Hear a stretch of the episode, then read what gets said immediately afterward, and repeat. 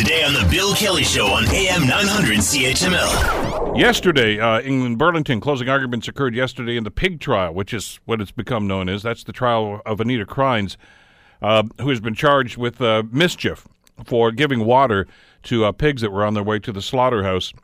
Uh, the defense uh, raised eyebrows yesterday with the characterization of Ms. Krajnc as a Gandhi, Nelson Mandela type individual doing the same kind of compassionate work.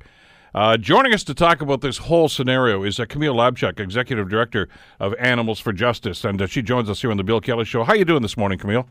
Hi, Bill. Great. I- I'm well. Thanks for having me. Uh, what's, what's you've been following this story? Give me your read on what's been happening here. Well, that's right. I've been following it very closely, and I was in the courtroom yesterday watching the closing arguments. And uh, you know what we've seen now is, uh, I think, uh, six or seven different days of, of evidence in this case, and arguments, and many, many different trial dates, all for something um, really simple. Is Yeah. it possible for someone in this world to give water to thirsty pigs to show an act of compassion and to to really apply the golden rule in the same way that we teach our children and our parents taught us and so uh, you know what we saw yesterday i think was a pretty passionate summation of uh, both the evidence and also the morality of the situation why the state is wasting resources prosecuting a woman simply for being kind I'm not a lawyer, I, I, I, but I, I'll offer a legal opinion. I can't even understand why this has gone this far. Uh, I, I think that you're echoing a lot of thoughts right now of, of, of other people. I was tweeting all day from the courtroom yesterday, live tweeting, and I, my Twitter feed was uh, flooded with people saying, "Why are we wasting resources prosecuting this woman?" You know, as I'm sure your listeners have heard, there have been all kinds of cases, serious murder charges dismissed because of delay, thanks to a new ruling from the Supreme Court.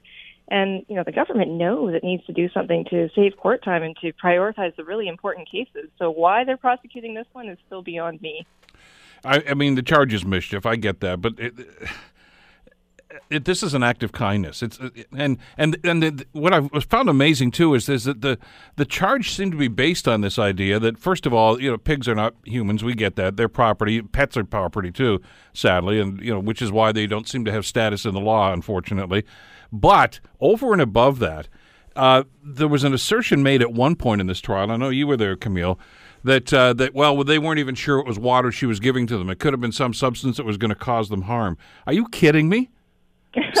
I mean, I know. that You- that you that, that, that runs contrary to exactly what she wanted to do in the first place. I mean, she works for an organization called Toronto Pig Save. Do you really and truly think that somebody i with that kind of passion is actually going to go and do something harmful to those animals? I'm going to harm them, so you can't harm them. I mean, give me a break. Oh, it's just it defies reason. It's completely absurd. And you know, the judge really hammered the Crown prosecutor on that point yesterday because the Crown kept trying to say something like, "Well, we don't really know that it was water. We're not really sure. Maybe it was something else. It could have been something else." And the judge was like, "What evidence is there that it was anything but water?" It's just ridiculous, Bill. It just this is bizarre. It's it's. Now, I, you were in the courtroom. I wasn't. I'm just uh, getting the information from our Sarah Kane, who our CHML reporter was there yesterday, following this and, and sending reports back.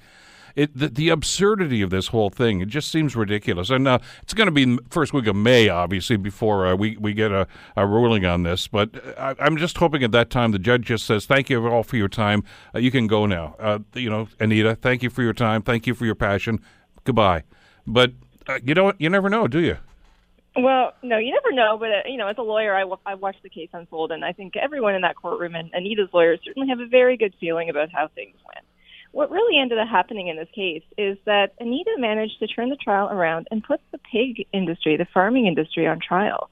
What we heard during that trial was evidence about the horrific conditions that pigs endure before they reach our dinner plates. Um, evidence about how they're slaughtered. They uh, they heard from a neuroscientist who has studied brains and pig brains, and she says pigs have a sense of self. They can anticipate the future. Uh, they have personalities. They have friendships. They're just like cats and dogs in that sense. Um, but the, the most heartbreaking thing for me was that she said that they know what's coming. They know that they're going to be slaughtered, and they experience a sense of dread. And I think what Anita's managed to do with this trial is expose that to people and really show them that pigs are not just property. They're they're actually a lot like us. Want to hear more? Download the podcast on iTunes or Google Play and listen to The Bill Kelly Show weekdays from 9 to noon on AM 900 CHML.